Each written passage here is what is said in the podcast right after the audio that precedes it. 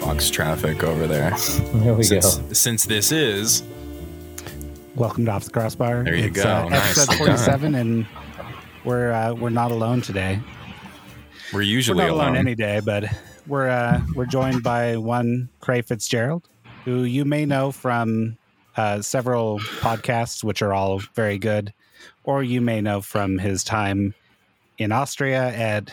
Could you? How do you pronounce that name again? Tingzhou, F- FC Pinsgau Solfelden.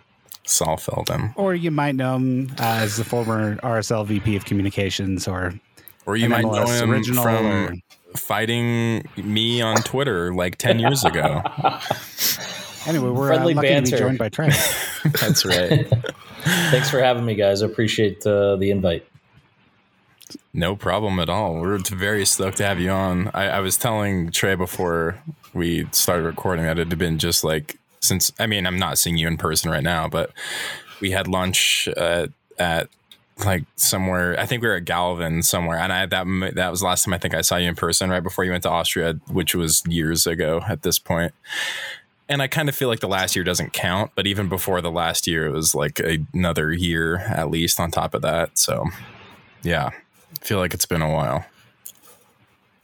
Agreed. Yeah, two and a half years is uh, when the the guy who shall go unnamed and I decided we could no longer coexist. So I, that was like right around that time, actually. I think you were like Yeah. in desperate need of like a lunch where you could just like talk about some stuff. And so I think that's what happened that day. Um, Yeah. I think it was right around the time you left the club, which, yeah, yeah, was a tough time. I, well, I, I mean, I, I don't think any of us saw what was going to end up happening. I don't think any of us saw that coming in the way that it did, but um, that was really, I mean, I talked about it with Jake at the time, but that was not a good sign for for all of us who cared about the club. so I I'm glad. that. I know you're not back yet, and hopefully there is a yet, but like, um, I'm glad we're through that chapter because that was less than ideal, shall we say. But Matt, do you want to kick I- us off with a little bit of social hour? Yeah, let's. uh So, Trey Social Hour. If you, I'm going to assume you've never listened to the podcast because I assume nobody listens to it. That's a safe bet. Yeah. Um, Trevor's, Trevor's is like daughter listens, and this is her favorite part. She doesn't like when we talk soccer, so and we have to Trevor make this. recently started yeah. petitioning to shorten Social Hour. I think because he doesn't want his daughter to listen quite I as think much. so too. No, it's Yeah. because we recorded an episode last week that was one hour and 53 minutes long. Okay, that was an anomaly. Most of that was Kyle either talking about something during social hour or it was Kyle talking about Albert Rusnak. that that's probably yeah. That's, I think that's most right. of it was social hour. Social hour was born out of like us not having soccer to talk about. And I feel like now that we have soccer to talk about, yeah. I'm not Trey- saying can social hour. I'm just saying That's like we right. could talk about Rein in. Rusnak's dog and that's right. maybe we could. his his Audi. Like, didn't he have a sweet Audi that? uh Maybe that's not his, but He I remember there was something about him going up to Sundance a few years ago. Oh, that's right. He did a. I think he did like a a sponsored like an MLS. Like he was like Yeah. did some influencer work for Audi and That's MLS right. up at Sundance.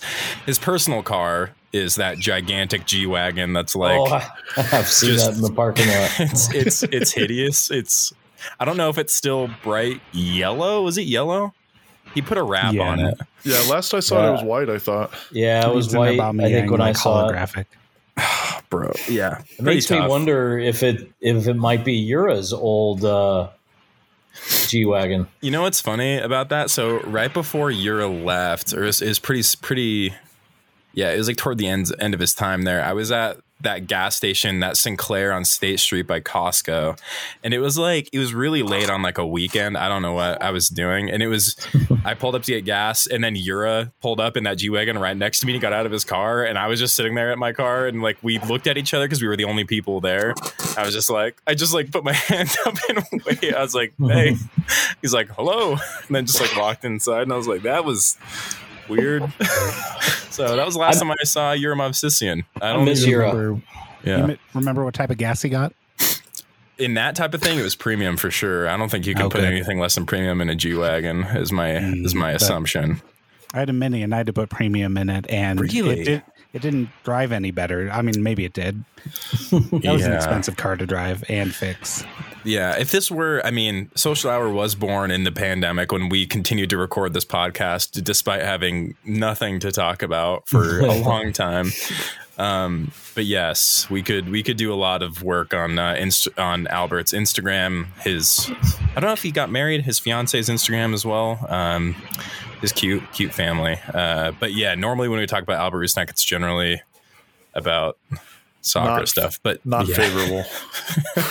Trey, how have you been, man? What's what's going on? What's new? I've been good. I'm glad to be back in Utah. I'm glad to. Uh, I don't know. Just it feels like home. You know, I uh, I had never been here before. I moved here in October of 2004, and um, you know, I'd grown up in Albuquerque. I went to school in Denver, so you know, the mountains, the Southwest, all that very familiar. But uh, yeah, after uh, a couple years in Austria and hanging out with Pablo Ruiz and Andrew Brody over there, to come back here now and see them having fun, and you know, we've uh, we've got a lot of fans of the Austrian club that are that are based in Utah for various reasons, and um, it's just good to be good to be back, and it's good to be kind of on the verge, I think, of kind of emerging from all the pandemic and It's a good the time to weather's be still been pretty right crazy. Yeah, Yeah. yeah. I, I would think. Uh, I remember May being maybe a little more predictable. I don't know why I feel that way, but the last week has been nuts with the cold and the wind and the heat and everything else. But Yep. uh, no, it's good to be back. It's good, like you guys say, that we've got soccer games to talk about. Um, I know I we'll get into a lot of the hat. soccer talk. could I am. We could talk I'm a about. Nuggets I mean, fan, but I that's what I was gonna say. but I am uh, I love to watch the Jazz play. I love uh, I love Rudy and Conley and and Clarkson and obviously uh, Donovan. So Yeah, I don't Uh, feel. I, if the I've Nuggets never go really down, felt. I'll be I'll be a big Jazz cheerleader. I've never felt like a strong rivalry between the Jazz or the Nuggets for whatever reason, and I don't know if it's just because the NBA has such a strong East Coast West Coast bias that like Yeah. I've never really felt like. I mean, like MLS for example does a lot to push these like type of rivalries, but NBA has never said anything about like a rivalry between Utah and Denver or like anyone else really. So like the rivalries in the NBA that I've that I've grown uh fond of, I guess. I haven't really felt that with Denver and I'm such a I I like Denver a lot and Jokic is like one of my favorite players to watch that uh, like ever and he's incredible. Yeah, he's like a modern day Larry Bird. It's crazy Well, he, watching he him grew do the up things. playing water polo, so that's why he has like such Yeah. weird like strength above his head. Is that he's used to like being in water? It's so strange. He's so, he's a water polo playing basketball player. It's great. Well, and every time he does one of those, uh, you know, full court kind of football throws down to the other end. I love it so much. uh, all the uh, Broncos fans in my Nuggets timeline insist that he's he's the best quarterback in Denver. So, um, and, and JaVale McGee did the same thing the other night, and they said he's the second best quarterback in Denver. So yeah, it's uh, it's rough times there for the Broncos fans. But I think the Jazz That's right. Fans probably don't have uh, any room left in their heart to hate anybody else besides the Lakers. So I uh, think the Nuggets that's the true. Nuggets might get a little bit of a free pass. I think that's absolutely true. well, I'm glad you're uh, back in Utah. Matt and Trevor, do you guys want to give us a quick social hour update? I've been planting my garden and That sounds lovely. I did buy some more peppers today. I realized I didn't have any ghost peppers. I've got But dragon's that's a- breath That's and I've got like plenty of habaneros, but How now about some two ghost pepper Serranos. Matt? I don't have any serranos actually. I'll have to Oh, go you get got to get some some Serranos. Okay. I'll, I'll fund your Serrano garden because uh, they just have the right amount of heat to mix into everything. They're Do you have delicious. any- and I can trade you some or give you some serranos or something. What about some uh, hatch green chilies? Do you have any of those? No, I'm starting to Oh, realize should. I This man needs a need, bigger like- garden. yeah, I'm so I'm on the rooftop phase of the. So we've got like a detached garage Yes. that's at like street level, and we're a little above street level. So a bunch of peppers are now going on there in pots. Hmm. So You've guess I've officially go breached to onto the, store. garage. That sounds fantastic. Got a soaker Does hose. pretty cool. Like things are good over here. Wow, that's nice. Trevor, what's going on with you, man? Um, not much. I uh, did go to a bees game today for the first time this year. That's Um, nice. Lovely, love bees games. Um, yeah, that's That's that's pretty much it. We Uh, are also pretending to start a garden, but we're nowhere near on Matt's level here. Uh, my daughter, we went to the store and we passed one of the like, uh, I don't know what they're called, the big things with all the seeds in them. Plants. No, it's like it's in the floral section, but it's a big like display that just has all the seeds. And my daughter got really excited, and now she wants to plant a whole bunch of different pollinating flowers. So we bought a couple more seeds of different flowers, and she's going to take them home and plant them at her mom's house. She got permission from her landlord to like rip up an entire section of the yard that's by the driveway, just like a little strip. For some garden stuff? Yeah, and they're just going to plant a whole bunch of flowers like next to their driveway. That's nice. So they're going to have some fun with that. that. That's super nice. My update, I was going to say, is I got invited to play indoor soccer this evening, and the game started, or I guess is going to start at 11:35 p.m. on a Monday. I was like, Yep. "What? What is that? Why, Trevor? Why is that a thing?" It's because adults that want to play indoor soccer can only play it from like 7 p.m. on or 6 p.m. on. 11 and I if the games are 45 minutes long, then like you can only do like seven games a night. I guess. So if you're I- going to make money, you have to make people play at 11:30. Yeah. Well, any, uh, suffice to say is that I didn't commit to it, and by the time I was like, mm, I might be able to make it work potentially, uh, they had found someone else. So I'm kind of relieved because I I miss. I mean, not that I want to get another blue card like last time, but I, you know, I was ready to redeem myself to the team. I felt bad that I got a blue card last time because I was with this team of people who I didn't know most of them, and then I got a blue card, and it was like a whole thing, and I was kind of embarrassed, but you know, it is what it is. And other than that, I uh, have uh, let's see. I think that's it. I think that's that's the only thing that's new. Other than, I mean, talking about the game on Saturday, got to see you both of you guys in person together for the first time since um, the day Rudy Gobert tested positive for coronavirus, I believe. So yeah. that was the first time I had seen these two guys in the same place uh, since then, which is uh, quite the feat. It's been a long time. Yeah. Yeah, I didn't realize when you posted that picture with us and Lucas that that the last time we were together was when we had that meeting at the stadium with right Andy, before with everything Andy shut Carroll, down. Trey, like the like literally Tell, days tell me before about this the meeting. Yeah. yeah, literally like days before the Dell Loy thing. Andy Carroll scheduled a meeting with like the RSL soapbox folks, writers, and us, um, and another day with the RSL show guys, just to like, um, for us to air our grievances. I think I'm not Mhm. really sure what the pretext of the meeting was at this point. He- it was really was- weird.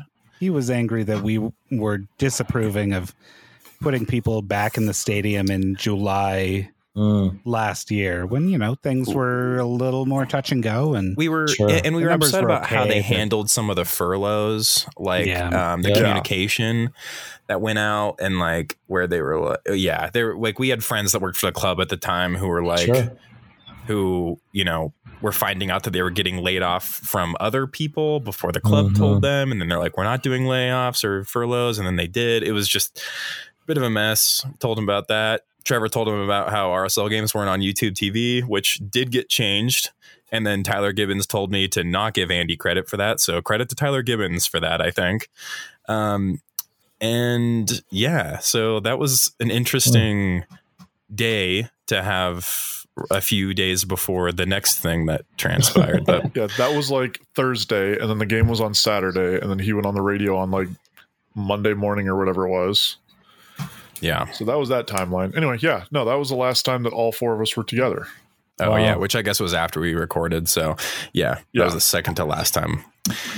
So It's been an uh, an eventful uh, timeline since uh, in between those face to face in person opportunities. I guess.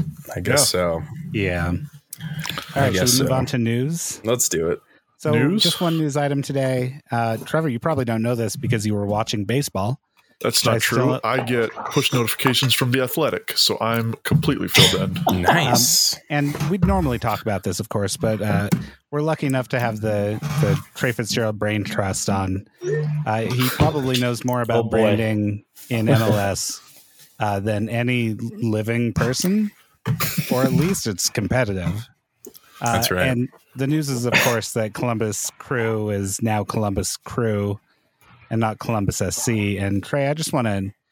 I just want to get your take on this. On the whole saga, please. Yeah, I mean, it, it's my take is probably much like yours and very predictable. Like the uh, look, um, the Haslams and Dr. Pete Edwards deserve nothing but credit and applause for everything they did to keep the team there um, coming out of the Precourt mess, right? Yeah. Um, And for some background there, Precourt was threatening to move Columbus to Austin, and there was this whole like grassroots movement to save the Right. crew, in which was successful, and the crew were kept there.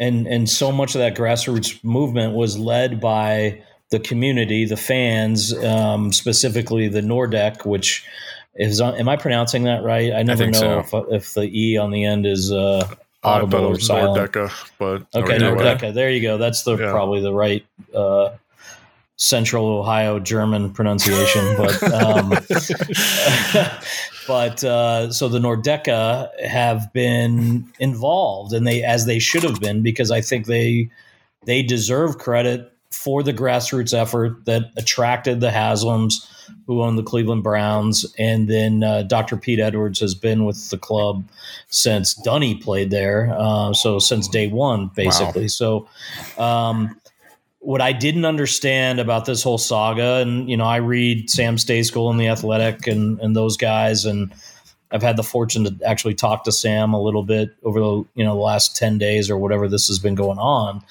but um, I just don't understand why rebrand now because they won a cup last year. They're opening uh, what looks to be a spectacular stadium here in another month or so, and it's just it just seems so unnecessary. And I guess the kind of conventional thinking was that the Haslams wanted to put uh, put their own stamp on the name of the club and really make it theirs, as opposed to inheriting what Lamar Hunt and his family started and and what Precourt um because they just did a big rebrand five years ago. Um, Yeah, a pretty decent don't one. I don't love their badge, but it is unique and different. It's circular. It's got some elements I think of, you know, the either the city of Columbus flag or the Ohio. It's got the black and gold checkerboard, which is, you know, was a fan theme that has Yeah. been incorporated into the club. So these are all, I think, fantastic elements that yeah, are really what create the fabric of a club. It's like with us, you know, I, I, a lot of people have opinions about the Believe anthem and when it's used and how it's used, and and in in some of the either Brandon's monetization opportunities or how the club is merchandise that anthem. But I'm proud of it because it's unique and it's different and it's not a chant that 27 other teams use that's based Yeah. off of you'll never walk alone or some other british derivation right? So um, those are the kinds of things we're proud of. And you know new traditions start every time or you know as a as a club grows right? So um, i just thought the crew one picked kind of the wrong time for this battle and or i should say the the columbus ownership and Yeah. then to to mishandle it in such a way that the fans apparently they did participate in focus groups and surveys and, and it sounds like there was a lot of there were a lot of things that were handled properly but then some of the real basic um, tent poles or whatever of the identity that the fans ask that the club respect and honor and uphold were just completely ignored. And that is, you know, how do you send out a press release where it says um, the crew is no longer part of the official name, but will still be known as the crew? Like, I kind of think that's how it boiled down. Um, anyway, after 10 days of all this, the, the Nordecke and the club sent out a joint press release tonight saying that the official name the club is is back again to Columbus Crew. There's no more SC. They're gonna replace the little Dorito chip thing and the new logo with a 96 in there. And you know, I would imagine that some of the other branding elements and other things would be. Um, would be you know will evolve and certain things will be reinstated but you know for the last 10 days there's just been a lot of saber rattling from uh, I think a lot of fans that felt betrayed, right? They felt like, yeah. hey, we saved the club and we're not going to buy tickets and we're not going to buy merchandise if you guys dig your heels in. And, it, you know, look, Tim Bezbatchenko is a really smart guy. And that's kind of where I landed on some of this is um, there's some really bright people in that organization. And I just don't understand how they could be so. Um, I guess ignorant or tone deaf or just miss the miss the mark. I, I saw somewhere Jeff Carlisle, I think, tweeted that Bezbatchenko had told in one of the meetings with the fans, you know, maybe we lose, you, you know, 8,000 people here, but we gain 15,000 people over here. Like, one, that is a very uncharacteristic statement based on my paths crossing with Bezbatchenko, so I was shocked. Yeah. But it's also just a. Do I say yeah, this? I mean, like their goal, very Andy they, Carroll attitude, and that's not what anybody like wants. trying to make it a quote global brand or whatever. When, I mean, when like we all think that what makes a lot of these clubs so special to so many people is its local the grasp it has on the locals. So it's like that needs to be the priority before you're doing anything to try to make a, a global mm-hmm. brand. And what makes things global brands isn't some sort of like branding scheme to try to make it you know more universally digestible. Like taking the name crew having the name columbus crew is in my opinion way cooler than Columbus SC. We've yeah. we we have more and more teams moving to just SC, FC, CF or whatever, and it's boring. Right. And meanwhile, you've got like USL teams that are just named like just random stuff, and we love it. A lot of Uniteds out there. yeah, yeah, a lot of Uniteds as well, and it's just like yeah, for them to to do that, it's like two games into the season or whatever it was, to make that announcement that they were going to be changing everything. Well, and, and they're um, doing so many other things right. That's why I just right. feel like this I mean, is a self inflicted wound. Yeah, yeah, they they won the cup. They're moving into this beautiful twenty thousand seat stadium. Like, just I I don't know. To me, it's not rocket science. It's not hard. Like, make your fans feel included. Allow them and their passion to be ambassadors for your club to attract new fans. And I mean, I think if we learned anything from the Super League fiasco, is you gotta you gotta you got to connect with your your backyard before you can go out and be a global brand. And that takes generations and that takes authenticity. Winning helps. And uh, anyway. Yeah and it's a lot of like feel uh, it comes across as feeling like you're entitled to like that global brand or entitled to be one of the big clubs or whatever entitled to have this reach when it's like skipping a lot of steps. Um, right in, in the process. And for Columbus to do that is, I mean, certainly skipping a lot of steps, especially with all these new good things on the precipice to make so many like diehard supporters feel that way about your club is a very inopportune time to try to do something like that. It, yeah, it, and it, and it showed me. how raw the emotions still are from from effectively saving the club. What yeah. was that? Three years ago? Was it 18, 17? I can't remember. It was. But, it would have been two years before Austin was announced, I think, or a year. I, mm. Yeah, I, I, can't remember when that was. Um, but yeah, for all by all accounts, this new ownership group had been doing a lot of things right, and then to do something yeah. like that and to be unaware that that was going to have the uh, impact it did seems very. I mean, these people get out of touch real quick. And mm-hmm. I think the Super League was a good example of how out of touch these people can be sometimes. Mm-hmm. Um, and a lot that was a good reminder for them and hopefully this is a good reminder for this ownership group and others and i it's hard not to think about like the implications that it could that it could have potentially had on a new ownership group moving into Real Salt Lake. Matt recommended that the only name change that he would be acceptable of is Ryan Salt Lake. We get to keep the uh, keep the crest, got to keep keep the initialisms, but um, potentially trying to draw in a specific person to to buy the club might be I- might I- be acceptable. I tweeted. I don't know how well it was received. Um, you know, uh, somebody local media member tweeted about a rebrand for RSL, and my response was that I, I thought the Utah Jazz or the LA Lakers would change their name before Real Salt Lake did. So, uh, two basketball teams that moved to their current locations from from places where those geographic nicknames made sense, but making Yeah. sense no more. Um, and I, I don't know. I'm. I know there are people that don't like the uh, the Real Madrid connection. They don't like the Real aspect of our name. They prefer RSL, but I've. I mean, I've grown to love it Me too. because of what's happened the 17 years that the club has been around.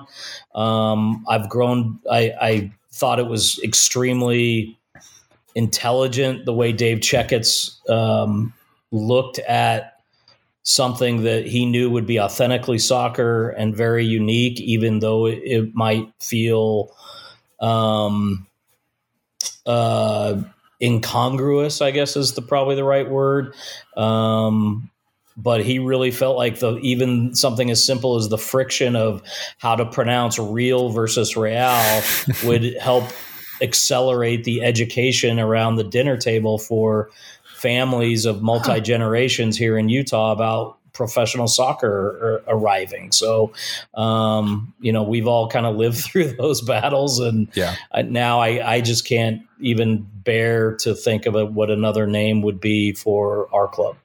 Yeah. I've got one other idea that What's I the other proposed last one? week, and it's Utah Jazz FC. Oh, If that's Ryan right. Smith buys Real Salt Lake, Yeah, we talked about Real like, Madrid approach, right?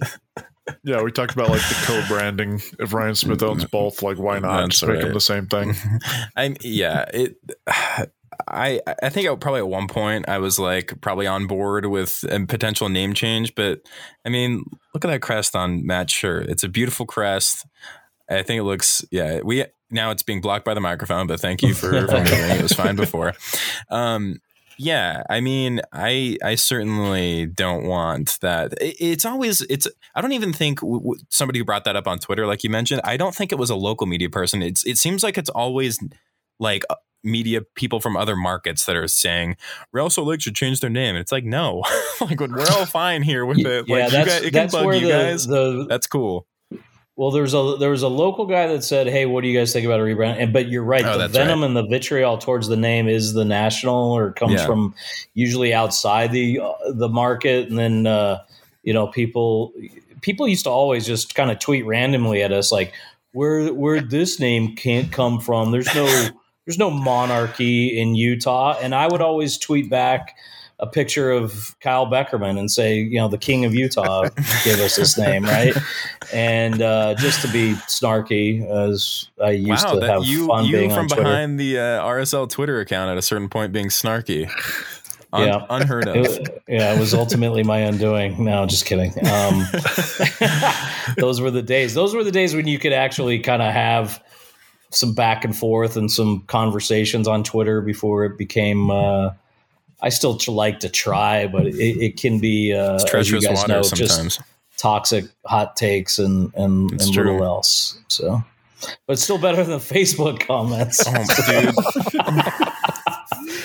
Yeah, it's hard to I, am glad I don't one. even look at those. I think Matt has to for soapbox No, sometimes. I, I got rid of Facebook a long time ago. it's it's a tough place Smart. out there. I, I see Yeah. the stuff that like Jake gets on like Yeah. the RSL show page or in one of those Facebook groups like Salt Lake Till I Die or one of those other ones. It gets messy in there.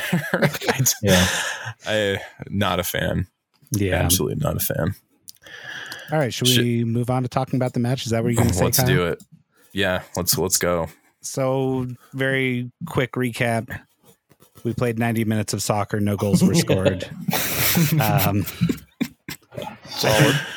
there, there are much it. probably four distinct different opinions here right now about how that match went. Um, so let's go from from worst to probably best, and I, I'm going to guess on these. Kyle, how do you think the match went? You think I, I have the worst opinion of it? Uh, it's either you or Trevor. No, he thinks think that you think the game was the worst, not that your Yeah. opinion is the worst. Oh yeah. oh no, sorry. I mean the most negative opinion on the match. Yeah, yeah, you yeah. think I have? That's I, my I think Trevor might. I think Trevor might be. I- just had such a fun time on Saturday that like That's I'm ha- that's kind of clouding my judgment a bit potentially. I don't know. I'm just like I had a great time seeing all my friends and hanging out. I was taking some pictures. I was wandering around. It was great seeing just like people and stuff and the, it was a beautiful night like the weather was incredible i was just like admiring how nice it was and so i was having a good time i thought the match was incredibly boring um i felt like it felt like the the spell we had at, uh, when we played Kansas City before they scored on us, where we just had a lot of Mhm. passing around the back. I was pleasantly surprised by um, Erik Holt. Uh, he he did better than I would have expected. I've been pretty critical of him, so I thought he had a fine game. I did think that they probably had the better of the chances that match. Unfortunately, forced some saves out of David Ochoa, and I can't say that we did the same out of their keeper, which whoever that was. Um, so yeah, I mean Willis? Was it Willis? It's angry It Joe Willis. Yeah. Joe Willis. Yeah, I, I saw I saw that tweet. I, I don't know who it was. Somebody tweeted that I think it was someone in the South End had been like heckling him all game. That at halftime he came over and told him that he was like the worst person he had ever encountered. that he was a terrible person, and then walked into the locker room or something, which is really funny. I love it. Um, yeah. So I mean, I it just was a game. I I don't know how much to really take from it because I, I think that we might have a slight problem breaking down defenses that are very bunkery. I worry about that, and I'm also hypersensitive to that because Liverpool has the same problem, and I. I don't think you can rely on your goalkeeper to score score a 95th minute game winner against a relegation side, but like I, I, it's hard to watch teams that have a that I think RSL is very dangerous on a counter attack, like we saw against Minnesota and we didn't get a single chance to counter attack because of how defensive Nashville was.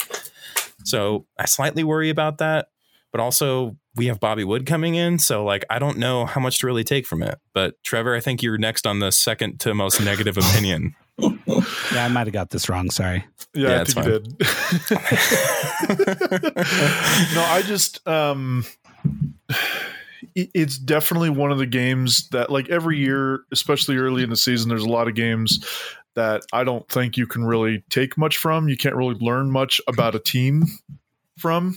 And I just think that this was one of those games. Uh, I don't think the team is as bad as they were uh, against Nashville. I don't think there was besides maybe besides Erik Holt and besides David Ochoa, there there was really nobody that impressed in like any meaningful way.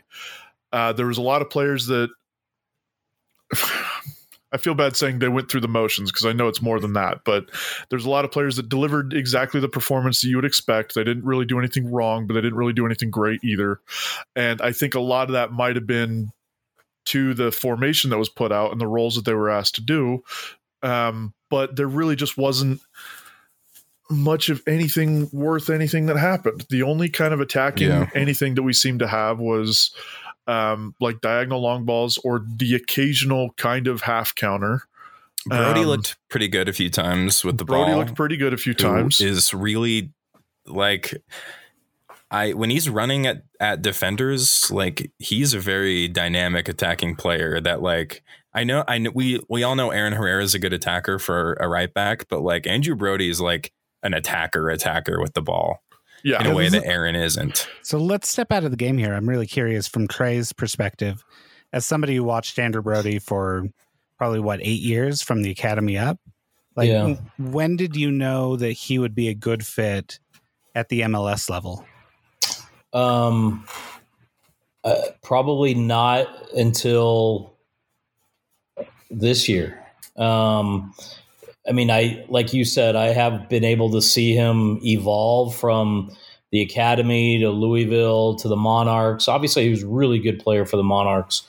Um, that year that they won the uh, Shield, and then uh, or is that what they call it in the USL? I, am sorry, I just so. the, the regular the USL season championship champion. championship. You mean? Yeah, and then uh, and then 18 as well. Um, you know, he and he and Pablo were over in Austria uh, when I was there with Christian Ziege, and Brody basically played um, kind of a, a wing back and a, I guess what could really be called a three-five-two, at least on the attacking end. And you know, you had Josh Hurd on the left, you had Andrew Brody on the right, and those guys just ran literally end to end for 90 minutes. And they they combined with uh, every you know the three center backs the you know Pablo and the others in the midfield and then the guys up top. And and honestly most of the people in Austria believe that Andrew Brody was the best player in the entire Austrian third division that year. Better than Pablo um, you know, better than some of the other. You know, I think there was a player on one of the Salzburg clubs that scored 19 goals or something like that. So, um, you know, they're they're desperate for Salt Lake or any MLS team or USL team to send some more players over there because they they're seeing the success that, that Pablo and Andrew are having. So.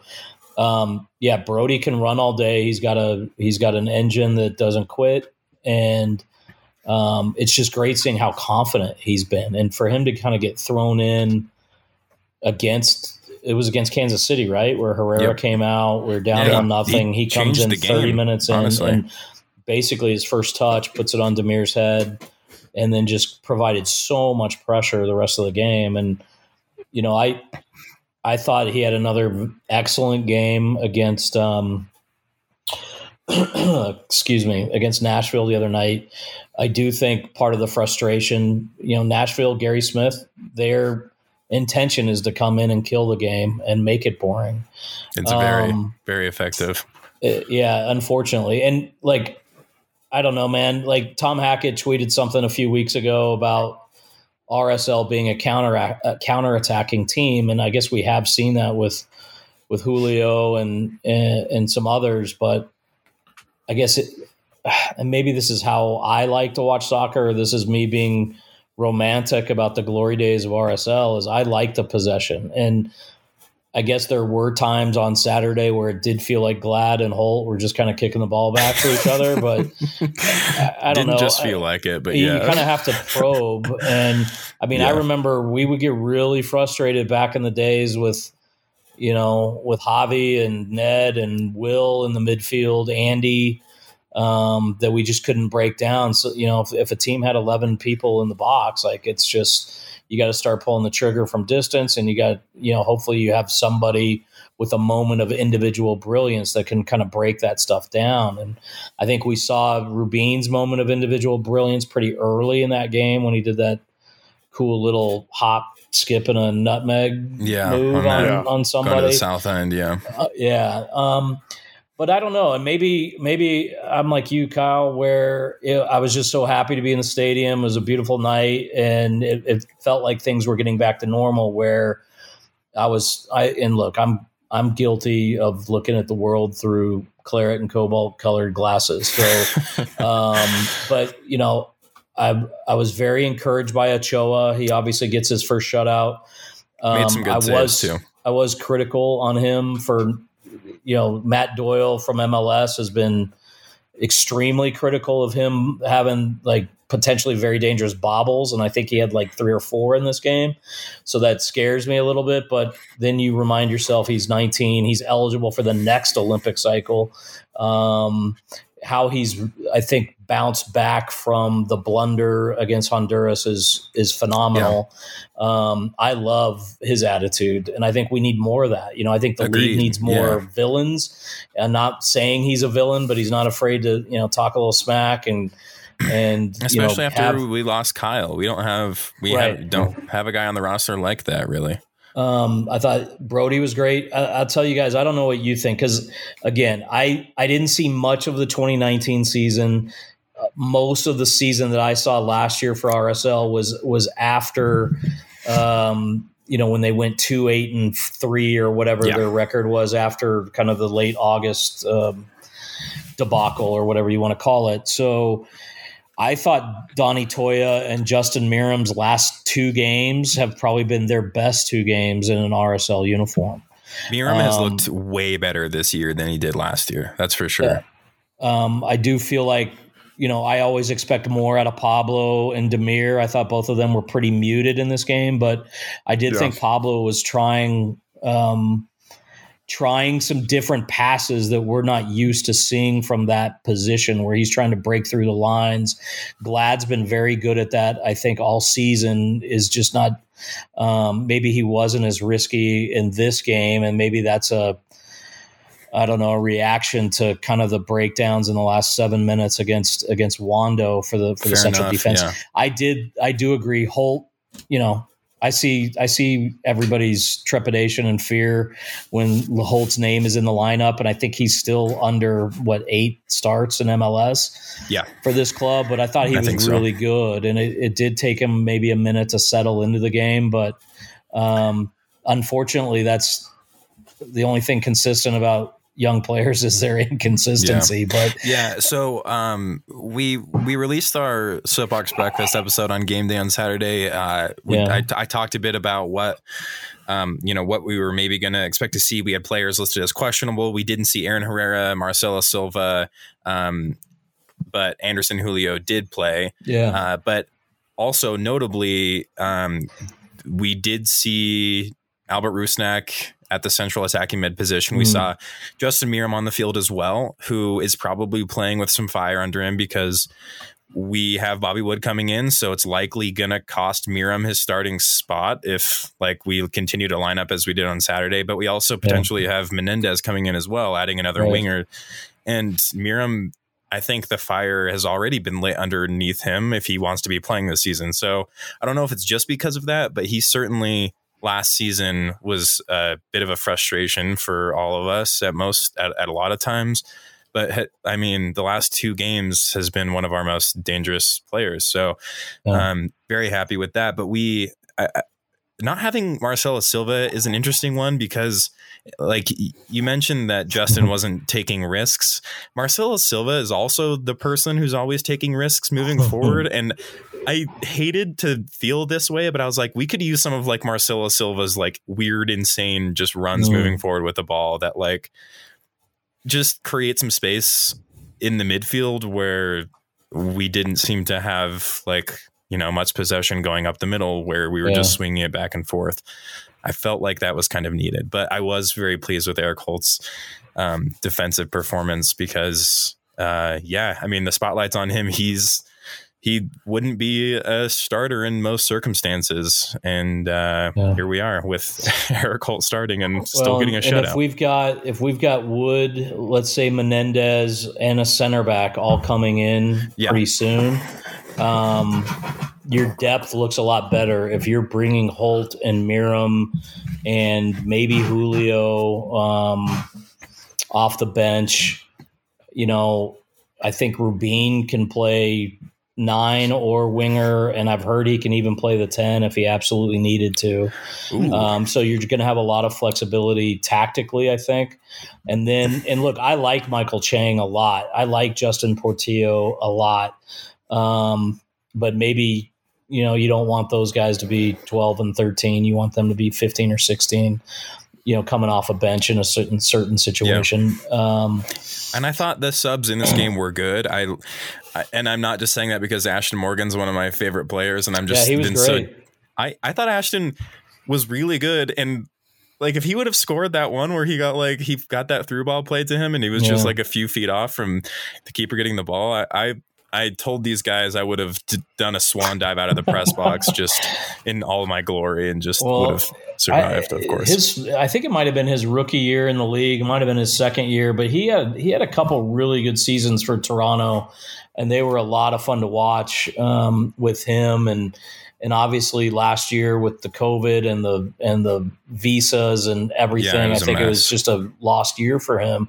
Uh, but he could be a really important uh, depth piece because who knows what's going to happen. I I've always thought of Aaron Herrera as a left back because of where he played in the academy and where he played in college and where so if you want to you know be a little more attacking oriented and you put him on the left and put Brody on the right you know against certain teams but then you've got Toia and Morgan is kind of you just want that competition for every spot like we used to have with Russell and Wingert and Beltran you got three guys for two spots every week and yeah. um, I don't know. I, I know we need to get to because obviously Rusnak and Ruiz were both frustrating on on the set pieces on Saturday.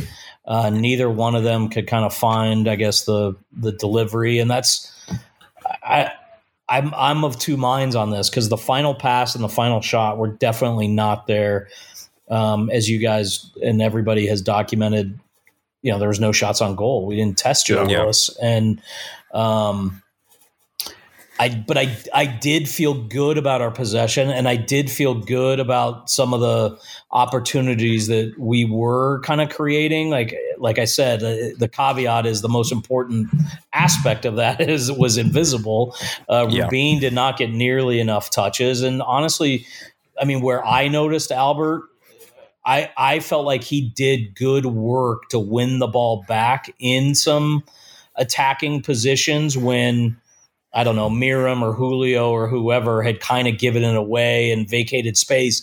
He was actually doing, in my opinion, some of the dirty work to win the ball back that I had not seen him do before. So that was kind of where, again, I'm looking, I'm looking at the world from from my uh, rose-colored glasses, I guess. But I felt like that was a sign of maturity from him and and maybe that's what you want your captain doing, especially if he doesn't have his best stuff uh, on service or whatever else. So that's my uh, feeble defense of, of Albert Rusnak.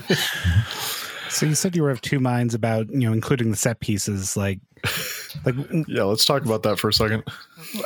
I'm just I, I've been perplexed by yeah, Albert Rusnak's corner kicks for the last year and a half, and I, I'm curious what your take is. Um, is he? I think he's executing pressing. some- is, do you think that's all it is? I, I do because honestly, like it, it might have been the day before the San Jose game. I I happened to go out to practice and I watched Rusnak from roughly the center circle put a ball on Tony Beltran's chest, and Tony was sitting in the suite right below the press box. So that's a 65 yard ball that he literally just in the spur of the moment whipped it, and Tony didn't have to move. All he had to do was put his hands up and, and catch it so that it didn't you know knock the wind out of him. So I know Albert's got. I think we all know that Albert has the ability to do that, and I think that's what's so frustrating in a game situation is that he's he's he's hitting ground balls into the near post on a corner kick or he's airmailing the entire penalty box and and then you know Pablo steps up after the first six and his his uh, service wasn't much better and I think that Yeah. that was frustrating. Now the fact that we created six corner kicks and probably had another three or four free kicks in advanced positions to me that's encouraging and look, if this stuff is happening in game 30 out of 34 as opposed to game four out of 34, I might not be so forgiving, but I guess I'm trying to remind myself it's Yeah. here's here's my mental gymnastics, right? It's a marathon, not a sprint. It's cliche. I'm trying to like calm myself down. But then I look at schedule, okay, like we started the season basically with you know, you go on the road in Minnesota and then you got seven out of nine at home and now we've dropped effectively dropped five points in our last two home games, and you can you can say that maybe these three dropped or mitigated by the three earned or Yeah. in Minnesota or whatever, but you still got to take advantage of your home games. And if if we can end up averaging two points per game at home, then you know you you got to be competitive on the road. So that's that's the long view, but now there's pressure. There's pressure on the game in Dallas, and there's going to be a lot of pressure on the home game against Minnesota before that three week break Yeah. um, to get the full three points to kind of make up for missteps against San Jose and uh, in Nashville.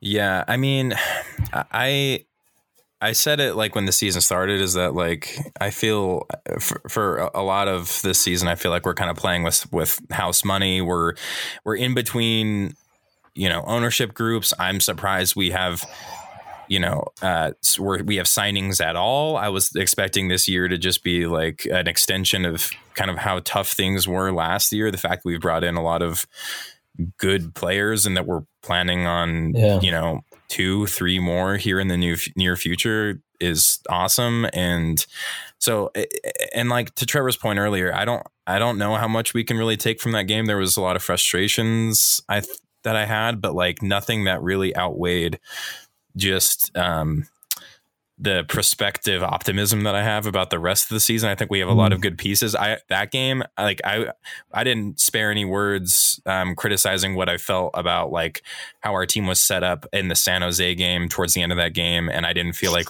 our players were put in the best position to succeed by the Mhm. coaching staff. I do not feel like that was the case this game. I felt like the lineup, by all accounts, was what I expected to be all of our players in their best positions. Um, at this point, I think that could be argued for Albert Rusnak either way because I think maybe at this point, Damir Kreilach is more effective in the 10. Mm. And I think that just might be his position now. I and that might be just how things are. And, I, and I, he, is one of our most dangerous attacking players, Sure. and he might need to be in that position. Um, and I felt like the subs were good. I like putting in Ashtone Morgan, who's a very offensive minded left back, to try to get that win. I thought was a good move. Um, keeping Rubio Rubin on, on the field and putting in uh, Michael Chang. Did Douglas Martinez get subbed on as well? I think he did, Yeah, right? he did. Yeah. Yeah, I mean, I was, I was, I was. I think that was just a matter of it didn't come together that game, and I, it's not worth freaking out about. But I'm curious about your thoughts on Albert Rusnak and how he fits into the team, and then especially with the the prospect of you know Bobby Wood being here in a few weeks, Menendez potentially coming in as well. I know we were already like I listened to I can't uh, it was your episode with the RSL show before the season started, but it was like we were trying to figure out how we could get all these players on the field at the same time when we have Sure. Bobby Wood, Rubio Rubin, Albert Rusnak, Damir Kreilach, Everton Luiz, Pablo Ruiz. It's like, where do all these guys go on the field? So, what do you think? What do you think we should do with Albert Rusnak right now? Yeah, no, that, I mean that's the big question, right? So I was I was very surprised that Albert was named the captain, um, if only because he's going to miss a significant amount chunk uh, with Slovakia. Now, some of that chunk is mitigated by uh, this kind of three week break we have at the beginning of June. Um, but it's a big year for Albert, right? It's the last year of his contract. Um, he's if there's gonna be a market for him, it's going to be based on how he performs for Slovakia, where he does play on the wing. Um, but he's always kind of been the number 10 here. But as we've seen the last few years, you want Damir close to goal because he's so dangerous, either as a scorer or as a facilitator. And you know, I, Everton's one of my favorite players. He's the he's the guy that we need protecting that back four and covering space if Pablo goes forward or Damir goes forward or Brody or Herrera or Toia go forward. You know, he's got he's got to be the guy that kind of um I don't know, polices that that situation and and and he's definitely got the bite for it. So hopefully he's back when we resume in Yeah. you know late June or whatever. and in my opinion, I think Pablo plays better with like a more defensive player like Everton or even Nick Besler next to him. And I felt like him and Damir were off in a lot of points where, because they both want to get forward. I think. yeah, right? And so there's probably that just little momentary like, Are you going? Am I going? Who's staying? What's going on? Blah blah Yeah. blah. And and maybe that doesn't hurt you as much against Nashville because they're already going to have 11 behind the ball mostly. Um, but against other teams, that split second of indecision could really, really hurt you, I guess. So I'm with you. Um, look, I, I think we're to find out a lot of questions about Albert. Like, does he want to be here? Because he is making good money.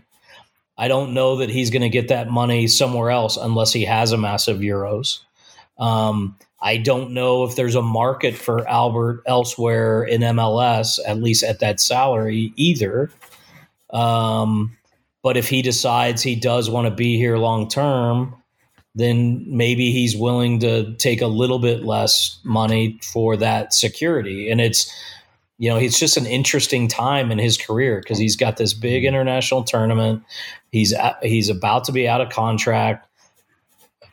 I don't know that RSL can, you know, if somebody comes along and wants to sign him to a pre-contract, um, you know, the only way RSL would be able to really sell him is if somebody's insisting on having him in the summer window as opposed to waiting until the winter window. And so there's just so many really moving unlikely. pieces. Yeah. Yeah. So, um, look, I think I think we're a better team with Albert and with an engaged Albert and the him wearing the captain's armband. I think certainly was a way. I think a very smart way by by Freddy and potentially Pablo or the front office, whoever's idea it was. I'm sure it was collaborative to keep him engaged because you're going to get the same Damir whether he's wearing the armband Right. or not, right? We know Yep. we know what Damir brings every day. Damir's got a new deal. He's secure. He knows he's going to be here for at least a few more years. He's making great money, so he doesn't have some of the mental gymnastics or strain of of Albert's situation and having an international tournament and like you Yeah. said, he's he's just got married, he's got a young kid, he's got a young family. They're kind of I think there's just a lot for him to figure out both off the field well off the field that will probably determine how carefree and effective and productive he'll be on the field. So yeah. I don't know. I'm still a big Albert fan, and and and I hope I hope it all gets sorted out. But you know, when he's gone, like we've talked about, maybe if you get Everton back, you have Bobby Wood here. Uh, you keep Rubio up top. You move Damir into that playmaking position.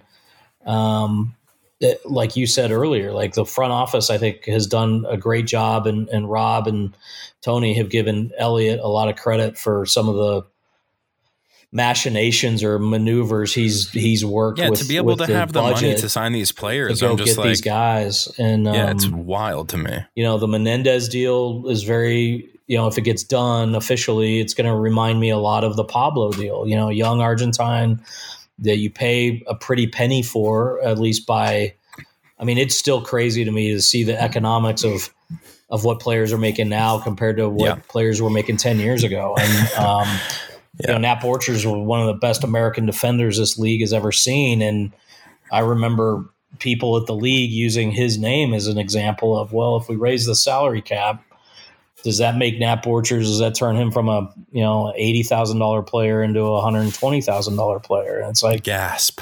but Imagine. you know people spend two hundred thousand dollars on a you know then on a foreign defender who is half the player that Nat Borchers was so it, it is perception and that's a whole nother conversation about uh, the pathway for American players in this league. Yep. and and now I mean while I'm talking about this and thinking about it like it's crazy. This college final four out of the starting 11s from the four teams Indiana Pitt Marshall and Indiana 41 of the 44 were foreign. And that's because all the young American talent is going to academy and they're not they're not they're not playing in the NCAA. So that's just Yeah. kind of a fascinating tidbit to me about where things are going. But then when you think about the economics of this league and the salary cap and how teams are using their budgets, I mean, it's crazy that FC Cincinnati has like the fifth highest payroll yeah. and they've spent a lot of money on players that just haven't performed. It happened to Minnesota their first few years in the league as well. And obviously, RSL, because of our situation, I mean, you're getting a four million dollar player in Bobby Wood for I don't know eight hundred grand.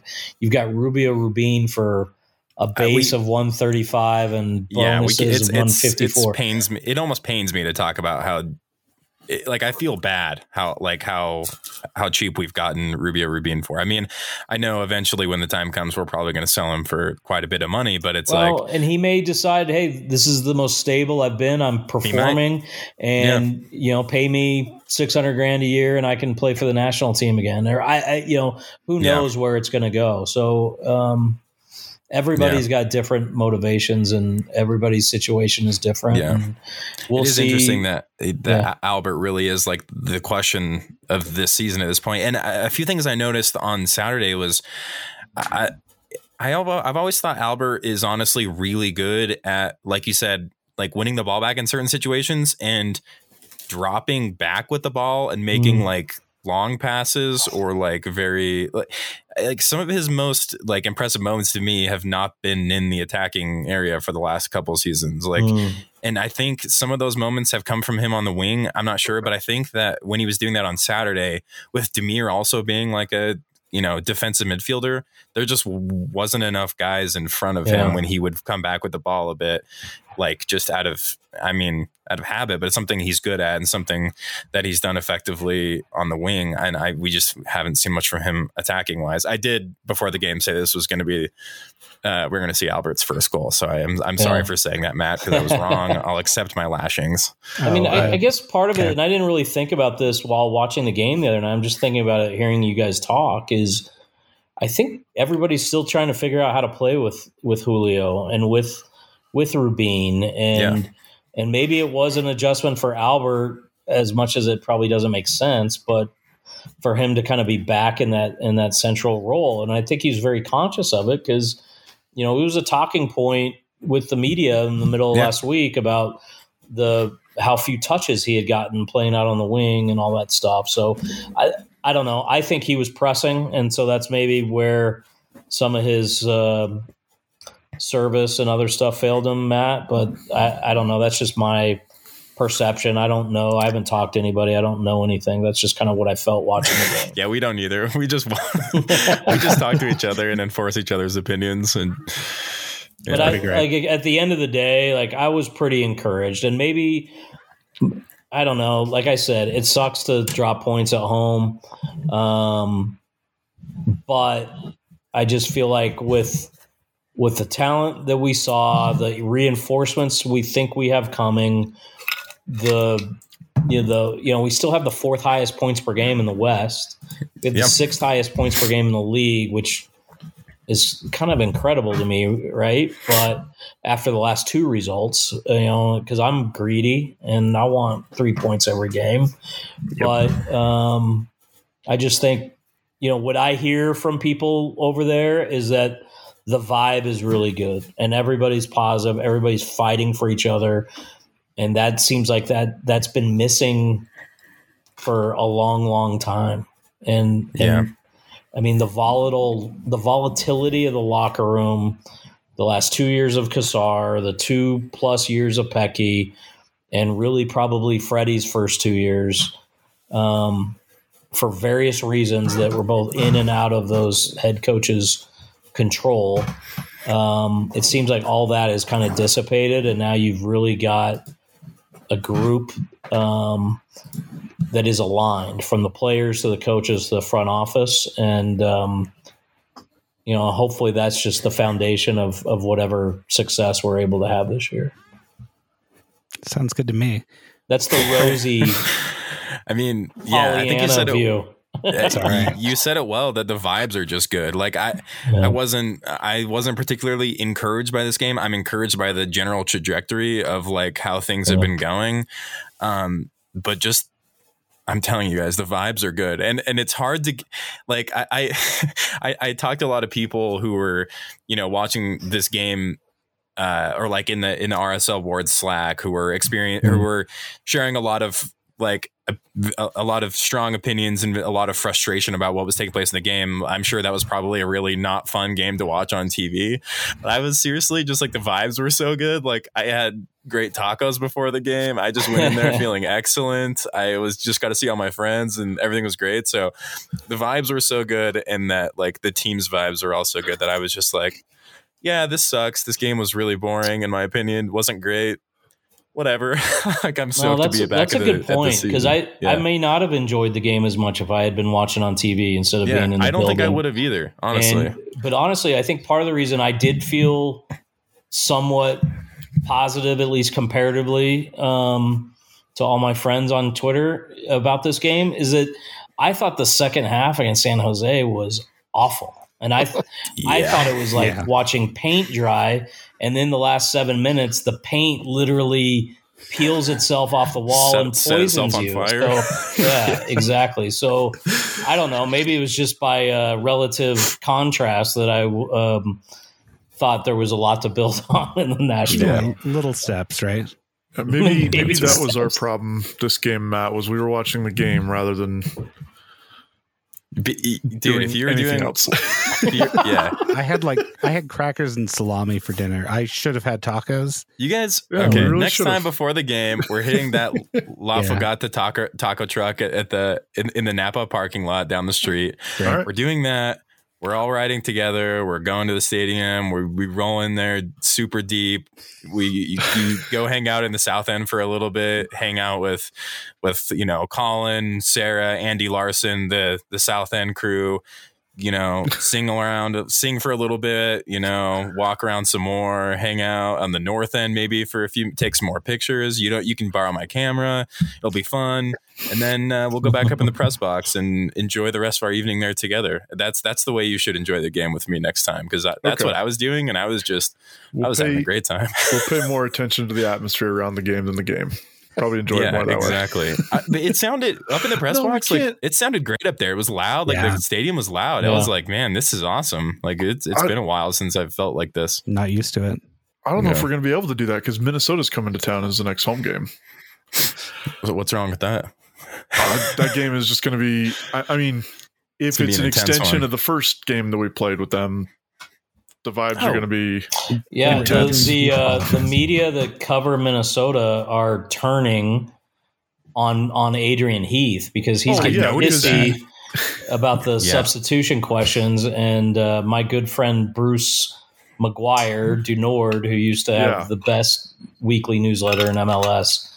Um, was I think it was tonight on Twitter on Monday night he was tweeting about how just because Adrian has a British accent doesn't mean he's God's gift to the game, you know. So that he's like inherently smarter about the game. Like to like he gets critical questions about his substitution pattern or not playing some of these young guys who are incredibly promising over some older players who aren't producing, and he's just like, "You Americans don't know this," or like, "You Americans are obsessed with substitute." It's like, what? Like, come on, dude. With someone with his track record in MLS, it's like you got to be a little bit more humble than that. Um, yeah, that it's. That Well, is interesting. So maybe Minnesota thing. fans are going to want them to lose. So Yeah. Heath get, ends up getting fired at this point.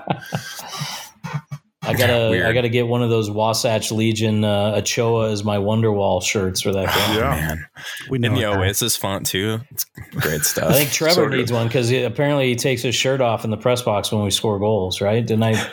Didn't I try to start that rumor on Twitter? I So think. Uh, Didn't you say you broke one of the rules? yeah, he said he, he broke the rule of the press box. I said, "You took your shirt off." I almost. Uh, I almost jumped up and started yelling.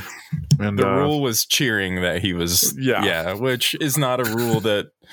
I mean, come on. There's, With no, that there's bicycle nothing kick, that- posted. there's nothing posted know. anywhere. So right? I didn't And like half chocolate. the people in that pretty area cool. are like RSL media folks anyway that like work for the club, so yeah. doesn't matter. So I'll take Yeah. my shirt off uh, against Minnesota. That's right. Mm, Is that what we just decided? mm, Yes, as Only long if, as only if Ochoa pulls at Alisson and scores in the 90th minute. Guys. Oh So yeah, that's fair. Dude, I was watching that. We're streaking if that happens. Yeah, I, I, I can't believe that happened. I can't. I can't believe it. Although, let me just tell you real quick. Ochoa may end up missing that game Oh yeah. because Ah. he'll be with the national team. Oh yeah. But the rumor is, is if he misses that game, then he doesn't go to the Gold Cup, and then RSL gets to keep him, so he doesn't miss six games during the Gold Cup. So not That a bad trade That off. would be preferable. in So he still opinion. gets the experience of a European trip with the national team Yeah, that sounds great. uh, missing twenty percent of RSL season. Yeah. Yep. All that right, would Trey, be we- we have- preferable. We've kept you for over an hour here, Yeah. and we probably don't need to pull another hour and 45 minute podcast. Um, but I do have one question I want to close this out on. We could talk about the next game, but it's a game. We it'll I, happen I can we give you the, the quick preview real quick. I mean, What Uh, is it? Dallas sucks. They've only won one game, and that was against like the worst Portland team Portland has put out in several years. that sounds great. They're pretty bad, so we might Okay, win. so we should win. All right. Okay, right. so- we got to win that one. Here's the question, Trey. This is a must win.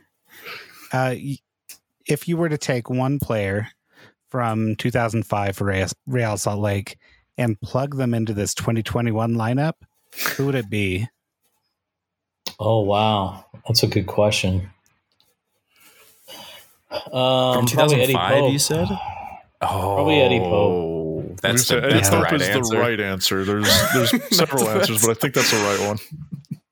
Oh, I man, mean- Eddie Pope was so cool. I mean, I, I'm sure my my my good buddies uh, Brian Dunseth and Jason Kreis would love to just play one game in Rio Tinto Stadium, Oh yeah, but Eddie Pope's the one that could probably most positively impact this lineup. You put him next to Justin Glad, have him do what what Natum wanted to do, which was to get Glad back to the national team in front of Ochoa. Um, I think that would be my my call.